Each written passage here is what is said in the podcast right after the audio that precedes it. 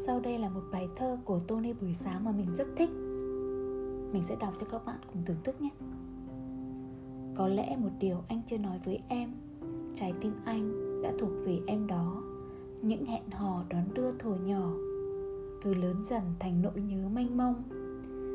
Anh muốn hòa thân thành một dòng sông, Chở thuyền em đến bến bờ khao khát. Nơi biển trời hòa một màu xanh ngát, Em mỉm cười xa lắm phải không anh? Rồi thời gian lặng lẽ trôi nhanh. Dòng sông Anh vẫn cứ trôi về phía biển Mang trong lòng mình con thuyền thánh thiện.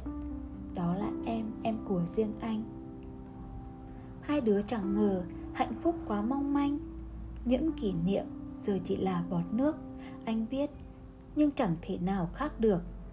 Lá trên cành đâu thể mãi màu xanh. Em sẽ thôi buồn khi đã hiểu lòng anh. Một con sông phải bên bồi bên lở.